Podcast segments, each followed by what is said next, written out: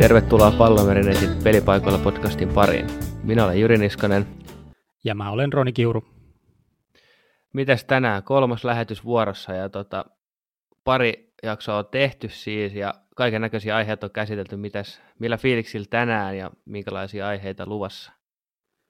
Meillä on tosi mielenkiintoisia aiheita myös tänään. Että mä löysin muun muassa ylipainoisista NFL-pelaajista mielenkiintoisen artikkelin, mutta sen verran täytyy kommentoida tuosta meidän suorituksesta, että seurattiin näitä meidän varmoja, miinoja ja hakuja, ja jos niitä vastaan olisi kaikki pelannut, niin olisi voinut olla hieman tuottosampaa puuhaa kuin se peesaaminen, mutta ehkä tällä viikolla sitten paikataan tätä.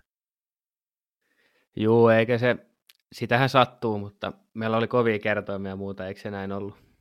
No juu, kyllä kyllä.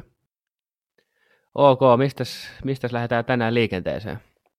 No itse asiassa meille tuli tuossa vähän kysymättä ja pyytämättä niin tämmöinen idea-aihe kautta kuulija kysymys liittyen Liverpooliin tuolta pitkin verkkoja ja pyydettiin ottamaan kantaa siellä olevaan puolustajapulaan, eli tuli, tuli aikamoinen lista pelaajia, jotka ovat poissa syystä tai toisesta, on loukkaantumista ja vastaavaa, niin sinä Liverpool-fanina niin saat ottaa kyllä tämän kysymyksen haltuun ja vastata, että mitä tämä tarkoittaa Liverpoolille? Ovatko he hädässä Champions League-ottelussa Bayernia vastaan, kun se on? Joo, ensinnäkin jos otetaan niin kuin yleisesti kantaa tähän, niin sieltä tosiaan viisi puolustuspään pelaajaa tällä hetkellä sivussa, ja jos nyt miettii niitä poissaoloja, niin siellä on vähän sellaisia pidempiä, sanotaan kuukausi, voi olla ehkä pahempiakin poissaoloja. Siinä on vielä se ongelma, että siinä ei ole niin kuin sellaisia lyhyitä, helppoja loukkaantumisia. Kloppi on kyllä aikamoisessa pulassa, ja sitten jos mietitään tuota mestarien liigamatsia, minkä mainitsit, niin siitä on vielä sellainen tilanne, että toi Van Dijk on pelikielos siitä matsista, eli se tulee olemaan kyllä Liverpoolille todella hankala matsi. Miten niin kuin se Van, Van Dijk, niin tota, miksi, miksi just hänen puuttuminen, miksi, miksi se on niin tärkeä pelaaja? No Van Dijk on noussut sellaiseksi johtaja, johtajaksi tuossa alakerrassa, ja tota, on ollut kapteenin nauhakin kädessä, ja se kova hankinta, mutta on kyllä todistanut, todistanut kaikille, että oli, oliko nyt 90 miljoonaa arvonen, niin tota, se on johtava pelaaja. Ilman Van Dijkia tuo linja on kyllä todella hatara, vaikka kaikki muut olisi niin kuin ehjänä. Mitä sä ottaisit vedonlyöntin näkökulmasta? Mä tiedän, että oman joukkueen peleihin harvat tykkää koskea, mutta jos pitäisi jollekin tota meidän kuulijoista tai seuraajista antaa jotain näkemystä siihen, että miten tämä vedonlyönnillisesti otteluun tulee vaikuttaa, niin tämmöinen tyhmä kysymys varmasti maaleja voisi enemmän odottaa Bayernilta, mutta onko mitään muuta, vaikuttaako se vaikka Liverpoolin hyökkäyspelaamiseen, onko se pääpelaajana semmoinen kulmapotkupelote tai vastaava? Joo, jos hyökkäyspeli vetää, niin Van Dijkhan kulmissa tosi kova, mutta se suurin ongelma tulee se alakerran yleinen varmuus ja sellainen, niin jos Van Dijk ei pelaa, niin se on käytännössä ihan erilainen se linja ja nyt viime, viime edellinen tota, valioliikamatsi Matippi pääsi onneksi, onneksi nyt tota, takaisin pelaamaan ja tota, pelasi täyden pelin, mutta silti omiin meni kolme maalia kotikentällä Kristal Palaseen vastaan, niin se kertoo vähän siitä, siitä tilanteesta, mikä siellä on. Eli en mä kyllä lähtisi välttämättä Liverpoolin siitä Champions League-matsissa ainakaan ihan, ihan kauheasti luukuttamaan niin sanotusti, vaikka se onkin Anfieldilla se matsi, että se onneksi tasaa sitä paria, mutta kyllä Liverpool tarvii sit todella hyvän tuloksen siitä, jos meinaa päästä jatkoon siitä parista. Kyllä, kyllä. Vaikuttaa siis siltä, että meidän kantamme on erityisesti Van Dijkin puuttumisen myötä, niin todella vaikuttaa nihkeältä se Liverpoolin tilanne. Joo, kyllä se näin on, ja onneksi toi Matippi tuli nyt takaisin, eli toivotaan, että paikat kestää ja mies on kunnossa siitä Champions League-matsissa, niin se vähän helpottaa tätä tilannetta. Voi olla, että siinä matsissa tulee Matip ja Fabinho tulee siitä keskikentältä toppariksi. Fabinho on pelannut nyt muutaman matsin siinä topparitontilla se on sujunut yllättävänkin hyvin, että ei siinä nyt ihan katastrofia, jos tuo Matippi pääsee kehiin. Hyvä homma sitten Matipin paluu, paluu Liverpoolin kannalta tuossa vaiheessa. Joo, se on tosi hyvä ja ehkä Kloppi herätteli pieniä toiveita vielä, Trentti Alexander Arnoldikin olisi tuossa pelikunnassa jo siinä matsissa, että kyllä tuossa sit parhaassa tapauksessa sinne tulee ihan kelpo linja, vaikka Van Dijk ei pelaiskaan, mutta sitten huonoimmassa tapauksessa niin siellä voi tapahtua käytännössä mitä tahansa. Hyvä. kiitos meidän kuulijakysymyksestä hänen, tai tämän kysymyksen lähettäneelle ja hänelle kiitokset siitä. Mennään sitten meidän uutisaiheet ja puheenaiheet kategorian pariin ja haluatko ottaa ensiksi kantaa sun uutiseen vai isketäänkö NFL-läskit kehi? No voitaisiin ottaa NFL tähän väliin, niin saadaan pikku tauko tuosta futiksesta. Joo, otetaan, otetaan vaan. Eli mä löysin, löysin tuolta New York Timesilta tämän, tämmöisen artikkelin, joka käsittelee näitä ää, niin kuin isokokosten pelaajien ylipainohaasteita ja tämä on ehkä jäänyt vähän tämän CTE-vamman varjoon. CTE-vamma on siis tämä, kun on tullut paljon niskuja päähän, niin aivoissa tapahtuu silloin ikäviä asioita ja jos haluatte selvittää asiaa lisää, niin löytyy muun muassa Aaron Hernandezin tilanne hänellä. Hänellä kävi, kävi vähän kalpaten sitten tämän taudin kanssa, mutta tämä on otettu siitä kulmasta nyt, tämä ylipainoartikkeli tai ylipainoista puhuva artikkeli, että nyt kun NFLssä on niin sanottu pass happy league, eli tykätään heittopelistä niin sitä, ja tykätään pelata paljon heittoa, niin silloin joukkueet on panostanut tähän quarterback protectionsiin, eli, eli siihen quarterbackin suojaamiseen. Ja mikä sen parempi strategia sitten on ollut, kun kasvattaa näitä linjamiesten fyysistä kokoa, jotta he ovat mahdollisimman isoja ja vahvoja sitten suojaamaan. Ja se on taas tarkoittanut kilpavarustelun toiselle puolelle, että sitten puolustuksen linjamiehet on myös yhtä lailla niin laitettu lihotuskuureille ja sitä kautta nämä pelaajat on paisunut tässä nyt niin kuin sanotaan 1970 vuodesta tai luvusta, niin silloin oltiin semmoisia 112 kilosia ja nyt sitten porskutetaan reippaasti päälle 140 kilossa niin kuin keskipainon osalta. Niin miltä, miltä sun korvaan kuulostaa tuommoiset niin painomäärät, että pelaajat on noin, noinkin läskejä tai noinkin isoja?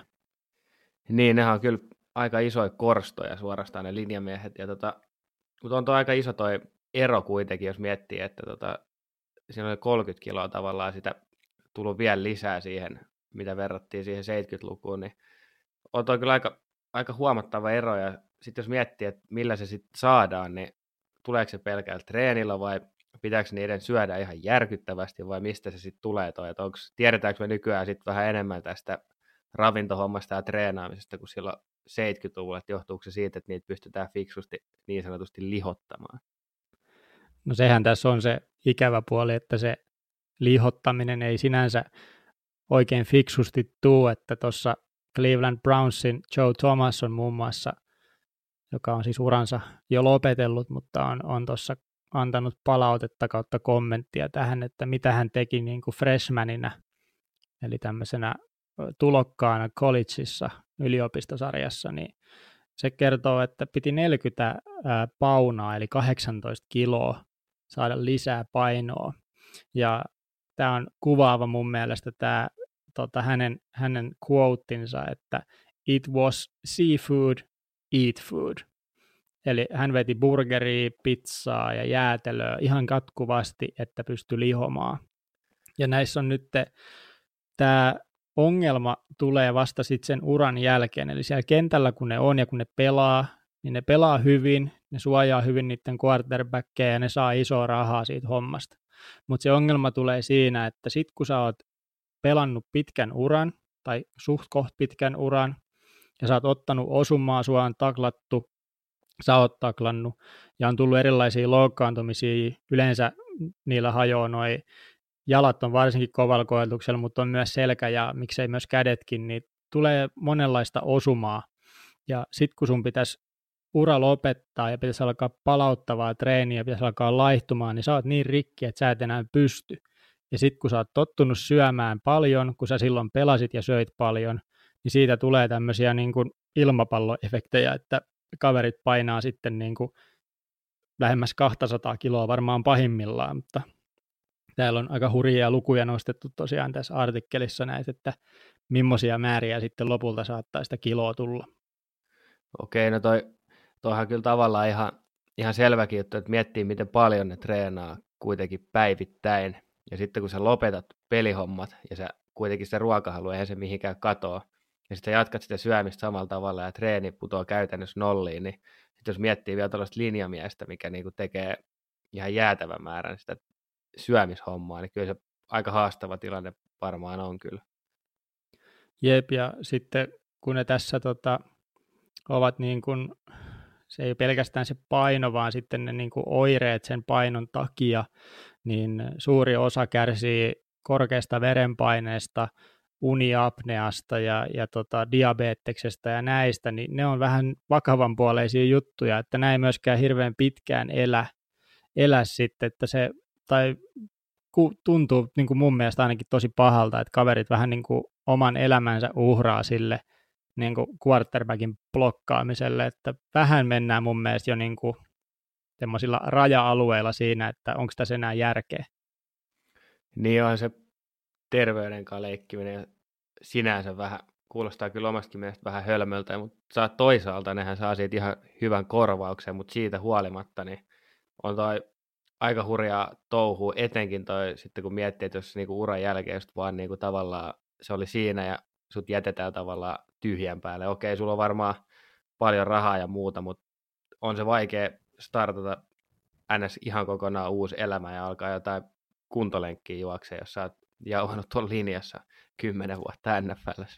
Nimenomaan, ja sitten kun ei se kroppa kestä sitä kuntoilua, että toki näille on sitten, on olemassa tämmöinen järjestö, joka näitä auttaa, ja, ja se on niin kuin mun mielestä hienoa, että täällä on, on tämmöinen Living Heart Foundation perustettu, ja ne, ne tarjoaa erilaisia tota, tutkimuksia, missä selvitetään sun terveydentilaa, mutta myös sitten tota, tämmöisiä niin kuin ihan health club membershippeja, eli vähän niin kuin kuntosalijäsenyyksiä ja muita tota, palveluita. Ja sitten tuon ilmeisesti, jos mä oikein ymmärrän, niin ne antaa myös tämmöisiä, tämmöisiä tota, niin kuin terveystilaselvityksiä sitten Super Bowlin aikana, että sinne on tuotu myös tämmöinen niin kuin, ää, sitä laihtumisprojektia tukeva juttu sitten yhdistetty vielä siihen lajiin, niin musta toi on, toi on niin kuin positiivinen juttu.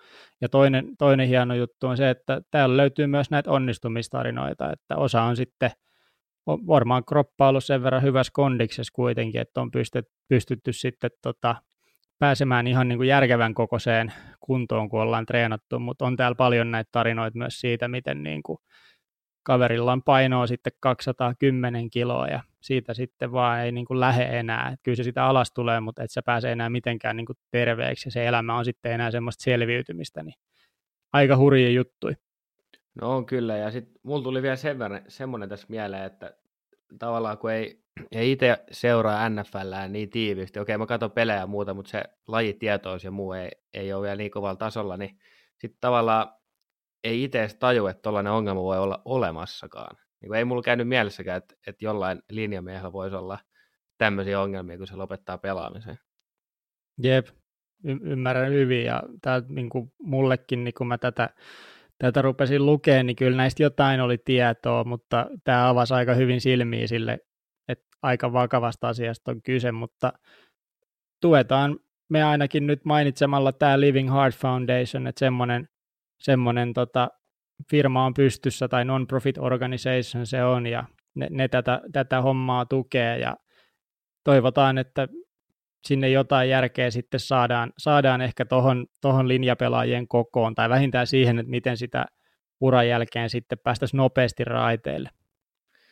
Jep, eiköhän toi homma ole paketissa. Nyt on hyvä siirtyä taas takaisin futiskentille ja mä poimin tällä kertaa mun aiheen tuolta harjoittelukentiltä, kun kävi tämmöinen homma ilmi tuolla Englannin Championship-sarjassa, että tota Leeds jäi kiinni vakoilusta, ne yritti vakoilla Der- Derby Countin tota, treenejä, ja sinne kutsuttiin ihan poliisit ja kaikki paikalle selvittää että sitä tilannetta, että minkälainen hyyppä siellä kentän reunalla oikein tutkiskelee, ja lopulta siitä tosiaan selvisi, että se oli Leedsin vakoilija, ja se johtui siitä, kun niillä oli tulossa peli keskenään. Niin se johtui siitä, että se vakoilija oli sen takia laitettu sinne. Totta, mä mietin tosta vaan, että miten paljon sä hyödyt siitä, että sä pääset vakoilemaan toisen treenejä. Tai niin kuin, että mitä siellä, tapahtuuko siellä jotain niin ihmeellistä sitten harjoituksissa, että sä voit oikeasti tuoda siitä jotain sun omaan pelisuunnitelmaan, tai mit, mitä hyötyä tästä on? No mulla kävi ihan sama mielessä ja sitten kun miettii, että jos Englannissa ollaan muutenkin aika tarkkoja tästä, mun käsittääkseni ainakin, niin jos on jotkut niin sanotut avoimet treidit, missä on mediakin paikalla, niin tuskinpa siellä ihan mitään seuraava peli taktisia kuvioita hiotaan kuntoon, että se voi olla vähän enemmän sellaista neppailua silloin, mutta en mä nyt tiedä tuosta, mä en ole ihan varma, että mitä hyötyä sillä haettiin. Okei, kyllä mä ymmärrän, että jos, jos on niin koko ajan treenataan NS avoimesti, niin kyllä se, että jotain systeemejä pakostikin jää, mutta sitten just kuten Englannissa, niin en mä tiedä, oliko tuossa nyt sitten loput niin kova hyöty, että sinne pitäisi mennä salaa tutkimaan sinne kentän reunalla. No nimenomaan näin, toi, toi, toi just siinä oli mulla, mulla tuli ekana mieleen ja, ja sitten taas toisaalta niin mitä, mitä, tota, mitä niin kun, että jos sä mietit siitä niin riskiä siinä, mikä sulla on, että sä lähdet vakoilemaan toisen treeneen ja pilaamaan sun maineen siitä, että sä mahdollisesti jäät kiinni, niin onko se yhden pelin voittaminen sit kuitenkaan sen arvosta, että sä meet vakoille toista ja pilaamaan, niin kuin, että sä oot sit vakoja seura ikuisesti tai ainakin aika pitkään ne, ketkä on niin kuin skenessä mukana, niin muistaa kyllä varmaan tommoset. Niin kai, kyllä tästäkin juttu riitti ja kyllä se varmaan muistetaan. No tässä tapauksessa Liitsi sattui voittaa tuon peli, Et en tiedä oliko se sattumaa vai ei, mutta kyllähän noin aina muistetaan, eikä niitä ikinä hyvällä katsota. Et en mä nyt tiedä, oliko se loppujen lopuksi kauhean järkevää laittaa sitä vakoilijaa sinne, vaikka ne nyt sattui voittaa tuon peli 2-0. Ja katkaisi tietenkin kolme ottelua, mitä se tappioputken siinä samalla. Niin, eli varmaan ne sitten nyt on tyytyväisiä, tyytyväisiä lopputulokseen siellä, siellä Leedsin puolella, kun tota, ainakin joku tämmöinen heräte saatiin joukkueeseen. En tiedä sitten, onko siinä sitä haettukin jopa, että saadaan tämmöinen hämminkin aikaan, niin siitä sitten joukkue pelaajat herää, että hetkinen, että eihän me nyt mitään vakoijia tarvitaan, että me pärjätään ilmankin. Niin, kai vaikea sanoa, mikä tässä oli sitten se lopullinen idea, mutta se nyt on tehty ja toi varmaan kuitenkin muistetaan vielä, että ei se ihan hetkessä unohdu, tai niin ainakin luulisi, ja kyllähän sieltä jonkunnäköinen julkinen anteeksi pyyntökin tuli Liitsiltä, mutta ei se nyt taida ihan heti sekään unohtua silti. Kyllä, kyllä. Mutta hei, siitä ideasta hypätään peliideoiden puolelle mun puolesta ja varmaan myös sun puolesta. Ja mitäs me mietittiin ekana, musta tuntuu, että noin miinat, miinat voisi ottaa alkuun, niin mikä sulla on tälle viikolle valittu viikon miinaksi? Joo, eli jos lähdetään tosiaan miinoista liikenteeseen, niin mun miina tulee tuosta perjantailta 25. päivä, niin Marseille kohtaa kotikentällä Lillen. Ja tota, Marseillellahan on varsin heikko kausi menossa. Ne on ottanut kymmenestä edellisestä ottelusta yhden voiton ainoastaan, ja jos tähän lasketaan mukaan noin Eurooppa-liiga ja cup-matsit, niin siellä on tällä hetkellä melkoinen sekasorto käynnissä. Okei. Miten tota, onko niillä sitten, niin kun, onko ne ylipäätänsä hyvä joukkue, pitäisikö niitä pitää hyvänä ja nyt ne ei sitten ole? No kyllä toi Marseille ennakoitiin ainakin mun mielestäni tuonne niin kärkikahinoihin, sanotaan ainakin noihin Eurooppa-liigapaikoille, että on se ollut melkoista alisuorittamista. Ja nyt kun miettii, että tästä Marseillelta on seuraavasta matsista toi Dimitri Paje poissa vielä kokoonpanosta hyvin todennäköisesti, niin se ei kyllä tuo ainakaan helpottamaan tuota Marseille urakkaa. Ja sitten toi Lille on ollut tosi hyvä viime aikoina, ja nehän on sarjassa tällä hetkellä toisena, niin siellä voisi olla vierasvoitollekin saumaa, että en, en kyllä lähtisi tuota Marseille, vaikka ne pelaakin kotona, niin siinä on kyllä todella potentiaalinen miinan paikka. Joo, mä rupesin täältä just kans tonkimaan, niin Marseillella on kuitenkin yhdeksän himamatsia ja ne on sitä kautta tehnyt 18 byyriä. Sitten jos hätään Lillen puolelle 10 vierasmatsia ja 13-12 maalisuhteella, niin ei toi Lillekään niin vierasjoukkueena mikä aivan hazardi. Ja sitten taas toisaalta niin ei toi, ei toi Marseille nyt mikään niin, on ne hyvä kotijoukkue, mutta toi on tuommoista niin kuin, että yksikin peli toisinpäin, niin ne olisi tuolla niin kuin bottom kympissä siinä kotisuorittamisessa. Niin. Joo, ja sitten kun miettii, että tosiaan Lille on ottanut kolmesta edellisestä vieraspelistä liigassa, niin kolme voittoa, ja kun Marcelle on lyöty tähän peliin kuitenkin aika selkeästi ennakkosuosikiksi, niin kyllä se täyttää niin sanotusti Miinan kriteerit. No ihan varmasti täyttää, joo. Joo, mutta Marseille Lille siis perjantaina 25. päivä kello 21.45. Ja ei vedetä siihen ainakaan Marseilleen, mutta koko matsi parempi varmaan sijoittaa johonkin muuhun ne rahat kuin tähän matsiin. Joo, skipataan tämä peli kokonaan ja ihmetellään, miten siinä käy. Minkälainen peli sulla on? Pysytäänkö samassa lajissa? Joo, mä kaivoin kans, mä upotin itteni tonne espanjalaisen Fudiksen maailmaa ja huomasin siellä, että meidän viime podcastissa siunattu Sevilla pyysimme silloin, että he voittaisivat Athletic Bilbao, niin sen jälkeen eivät ole yhden yhtä maalia tehneet kolmeen viimeiseen otteluun, eli saimme heidät raiteilta pois, ja sitten kun mä rupesin katsoa, että niillä on aika suuri suosikin asema, niin kuka tämä vastustaja sitten on, niin siellä on Levante, ja Levante ei taas vierasjoukkueena kovin hohdokas ole ollut, mutta kuitenkin sieltä löytyy sitten toki muutaman kuukauden takaa, mutta ovat, ovat kaataneet Real Madridin vieraskentällä 1-2 lokakuun 20, niin se, se, tota, se hämmentää vielä lisää, että, että mikä, tota, mikä ton Levanten niin kuin juttu on, että onko ne niin kuin hyviä vai mitä ne tekee, ja sitten sit jos katsoo ihan tämmöisiä peruskuntopuntareita, niin molemmat on suht pohjalla siellä, siellä niin kuin viimeiset viisi tai viimeiset kymmenen matsia, niin mä en niin kuin keksinyt tuohon matsiin oikein mitään, mitään muuta kuin sen, että se näyttää tosi hazardilta. Ja sitten jos katsoo vielä keskinäiset ottelut, niin siellä on tämmöinen rimpsu, että 2-6 Sevillalle, 2-1 Levantelle ja 0-0. Eli kolme tuommoista aivan täysin poikkeavaa matsia toisistaan ja yksi tasuri, yksi voitto Levantelle ja yksi voitto Sevillalle. Niin mä vaan tulin siihen tulokseen, että tämän matsin on pakko olla miina, teit sä mitä tahansa sen kanssa, niin todennäköisesti huonosti käy. Joo, me ollaan kyllä aika hyvin saatiin toi Sevilla tosiaan pois raiteelta, niin kuin mainitsit, mutta toi Sevilla on kyllä perinteisesti ollut hyvä kotijoukkue, niin pitäisihän toi peli hoituu, mutta niin kuin sanoit, niin kyllä toi, toi Levante on aika arvaamaton porukka ja ne on saanut noita isoja voittojakin tuossa, että ei tuossa nyt ehkä toi menee miinana ihan hyvin, että ei siitä osaa kyllä sanoa, miten, miten tuo homma lopulta menee. Mm, et varsinkin se semmoinen, että jos katsoo vaan sokkona, että hei, Sevillahan on kova kotona ja ne on suosikkina, niin toi on tuommoinen varma mukamas, niin höpö höpö ei ole. Se vaikuttaa tosi vaaralliselta, niin en, en koskisi itse ollenkaan. Okei, eli vältetään tuota Sevilla Levante-matsia. Milloin toi pelattiin? Se on siis lauantain La Liga-matsi kello 14. Okei, ja vielä päiväpeli niin sanotusti. Joo, päivä, päiväpelinä tulee. Ok, eli miinat on sitten siinä, niin Sevilla levante vältetään ja sitten mulla oli Marseille ja Lillen kohtaaminen, niin koitetaan välttää niitä tällä viikolla.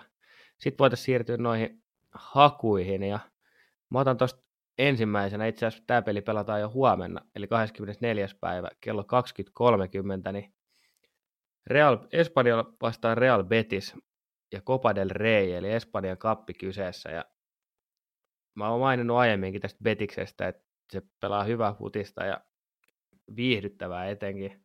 Se ailahtelee se jengi, mutta silloin kun se peli kulkee, niin Betis pystyy kyllä haastamaan isotkin jengit ja ne vierailee tosiaan tuolla Espanjolissa ja Espanjalilla on yksi päivä vähemmän lepoa ja ne otti just 3-0 pataan Laliikassa tuossa viikonloppuna, niin siellä ei ole ehkä ihan, ihan paras mahdollinen vire päällä. Sitten kun miettii Betisiä, niin ne on tehnyt kuusi maalia kolmessa edellisessä matsissa, niin siellä on taas vähän niin positiivisempaa suuntaan lähtenyt toi homma, eli ainakin maalinteko toimii.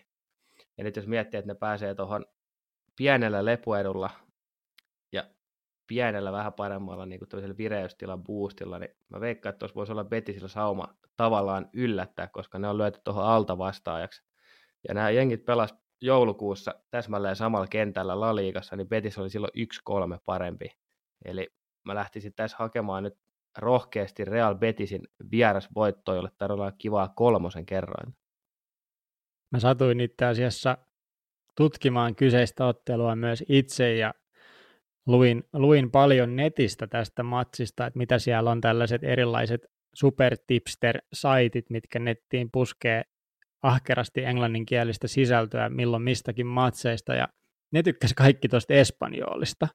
Ja niillä ei ollut oikeastaan mitään perustetta siihen, kun mä yritin niin kuin kriittisellä silmällä ja tällaisella ajattelulla sitä lukea, niin neillä ei oikeastaan ollut mitään perustetta, minkä takia espanjol, vaan ne vaan niin kuin vihjas sitä jostain syystä. Ja mä väittäisin, että nämä netti, tämmöiset perusteettomat nettitipsaajat, niin niissä voi olla se, että se sisällön määrä on tärkeämpää kuin se laatu, jolloin mä puoltasin sitä kautta, mä vetäisin mielellään sitä niin kuin perusteetonta vihjettä vastaan, jolla mäkin olisin ottanut mielellään tuon petiksen, niin saas nähdä nyt, että miten, miten tota, onko, onko ne internetin englanninkieliset massatipsaajat oikeassa vai, vai otetaanko me tässä petisistä hieno osuma? Niin, saa nähdä jännä, ja oikeastaan jännäkin nähdä. Toki Espanjalla on kotietu, joo, ja kaikki tämmöiset hommat. Ja sitten tietenkin kapin matsi, ei ihan tarkkaa tiedä vielä, minkälaiset kokoonpanot sinne tulee, mutta kyllä mä silti pidän kiinni tuosta kolmosella alkava kerroin tuolle Betisille tuollainen kapimatsi, niin kyllä se on kokeilun arvoinen ainakin tässä vaiheessa. Kyllä. Mulla tota, taas sitten pysytään, pysytään lauantaissa ja pysytään jalkapallossa ja löysin, löysin sieltä, kun tota, rupesin selvittämään, että mitä, mitä näihin meidän lädiliigoihin kuuluu. Ja mä olin tosi syvällä liiga tuussa asti ja liiga vaniakin pläräsin läpi, mutta sitten osui silmääni toi Hull City.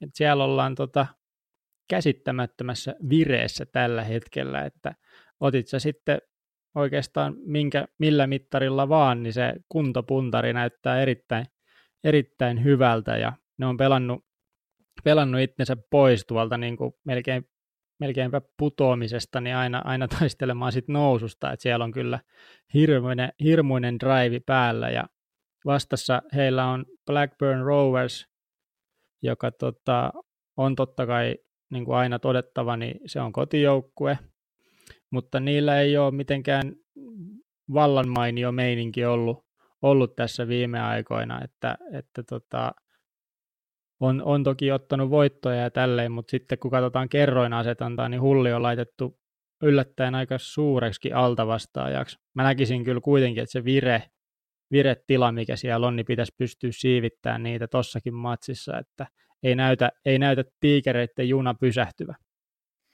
Joo, se alkukausi oli Hullsitil todella huono ja nyt kiva, että ne on noussut sieltä nousukahinoihin. Nehän otti tuossa viime viikollakin, mä itse asiassa meinasin ottaa Hullin viime viikon hauksi itsekin. Ne pelasi Aston Villaa vastaan silloin vieraissa ja jos nyt väärin muista, niin ne otti kuitenkin pisteen Aston Villaltakin vieraskentällä, sekin kertoo tuosta vireestä, että ihan hyvä meininki Hull tällä hetkellä.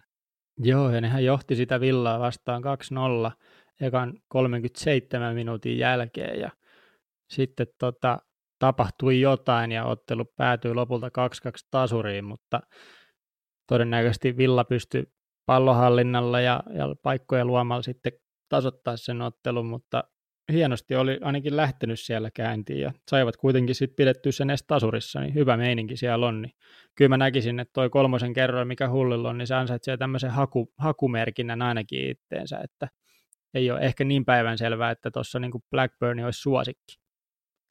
Joo, kyllä se vierasvoitto on aina vierasvoitto, mutta se on vähän sama kuin tuo mun betisi, että kyllä siellä niin kuin kaikki mahdollisuudet on. Ja tosiaan nyt meillä molemmilla oli tämmöiset kolmosen kertoimet suunnilleen noihin ja nimenomaan hakuihin, niin kyllä nämä molemmat mun mielestä toimii kans ihan hyvin. Joo, ja varsinkin jos pelaa molemmat, niin sitten jos toinen tulee himaa edes, kun singlenä vetää, niin siinä tekee jo ihan tili. Joo, se on juurikin näin. Sitten tota, hausta voitaisiin siirtyä viikon varmoihin, ja tota, mä jatkan edelleen futiksen puolella, koska viime viikollakin toi jääkiekkohomma meni täysin vihkoon, ja tota, mä luotan tässä viikon varmassa niin vanhaan rouvaan, eli Juventukseen jälleen kerran, ja tota, Laatsio Juventusottelu siis sunnuntaina, ja Juventuksella on siellä 1,90 suoralle voitolle tarjolla, joka kuulostaa niin kuin näin lähtökohtaisesti aika, aika kivalle kertoimelle. Vai mitä mieltä sä oot näin Juve-fanina? No Juvehan, Juvehan voi aina luottaa, silleen mä oon aina sanonut kaikille, jos multa kysytään, että mitä, mitä Juve-vedoille pitää tehdä, mutta siis ne ei ole hävinnyt tällä kaudella kertaakaan. Nyt se mun mielestä riittää niin kuin statementiksi siinä. Mä vähän varoittaisin siitä, että ne välillä pelaa myös tasan, että ne ei aina voita, mutta tota, kyllä se, kyllä se niin kuin kertoimensa puolesta niin on erittäin pelattavissa ja mitä mä oon ymmärtänyt, niin toi Lazio ei kuitenkaan ole niin ihmeellinen porukka, jos vertaa sitten Juveen. Joo, itse asiassa Juve, Juve on tuota tosiaan il, tappioitta menee Serie Aassa, mutta ne hävisi se yhden mestarien liigamatsin silloin käsittämättömästi silloin Manulle. Se oli se ihmeellinen peli. Ja tota, joo, Lazio ja Juve, jos vertaa, niin onhan materiaali Juventuksella kovempi. Lazio on nyt kärkikahinoissa mukana seriaassa, mutta ei se, ei se taida materiaalin puolesta riittää ihan sinne kärkisijoille sitten kuitenkaan. Ja Lazio pelaa kuitenkin kotona nyt, se antaa vähän tasotusta Laziolle, mutta sitten kun katsotaan tuota Juventuksen vierastilastoa tuossa Stadio Olympikolla, niin se on kyllä aika jäätävä, nimittäin Juve on hävinnyt siellä viimeksi vuonna 2013 ja sekin oli kapottelu. Totta. Et siellä on tota, Lazion kotikentältä käyty kyllä kovaa tahtia pisteitä, pisteitä hakemassa ja tuohon täytyy vielä sen verran korjata, että jos joku, joku tämän meidän pienen bugin tässä huomasi, niin Juventus on myös hävinnyt äh, kyseisessä Champions Leagueassa Young Boysille vieraskentällä 2-1, mutta se taisi olla hyvin merkityksetön ottelu sitten, kun lohkovoitto oli jo varmistunut, niin saattoi olla aika läpyttely Juven osalta. Itse en ole tuota matsia kyllä nähnyt, mutta siellä on tosiaan Young Boysille käyty, käyty häviämässä 2-1. Joo, se oli se toinen, mikä siinä oli. Mutta tosiaan Serie A ollaan tappioita ja kyllä toi Juventuksen juna porskuttaa taas kohti Skudettoa, niin tota, ei tässä ole mitään syytä, minkä takia ne häviäisi sunnuntaina Laatsioille vieraskentällä, niin kyllä mä otan tuon 1,90 suoralle voitolle niin ihan todella mielelläni kiinni tähän peliin. Kyllä, Juve voi aina luottaa ja niin pystyy luottaa myös Oulun kärppiin.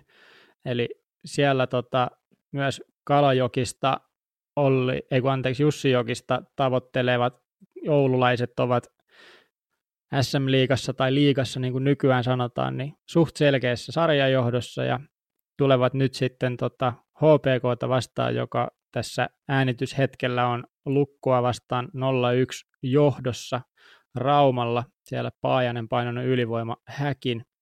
Mutta tosiaan siellä perjantaina kello 18.30, niin haastetaso nousee tuosta Rauman porukasta ja vastaan tulee sarjakärki.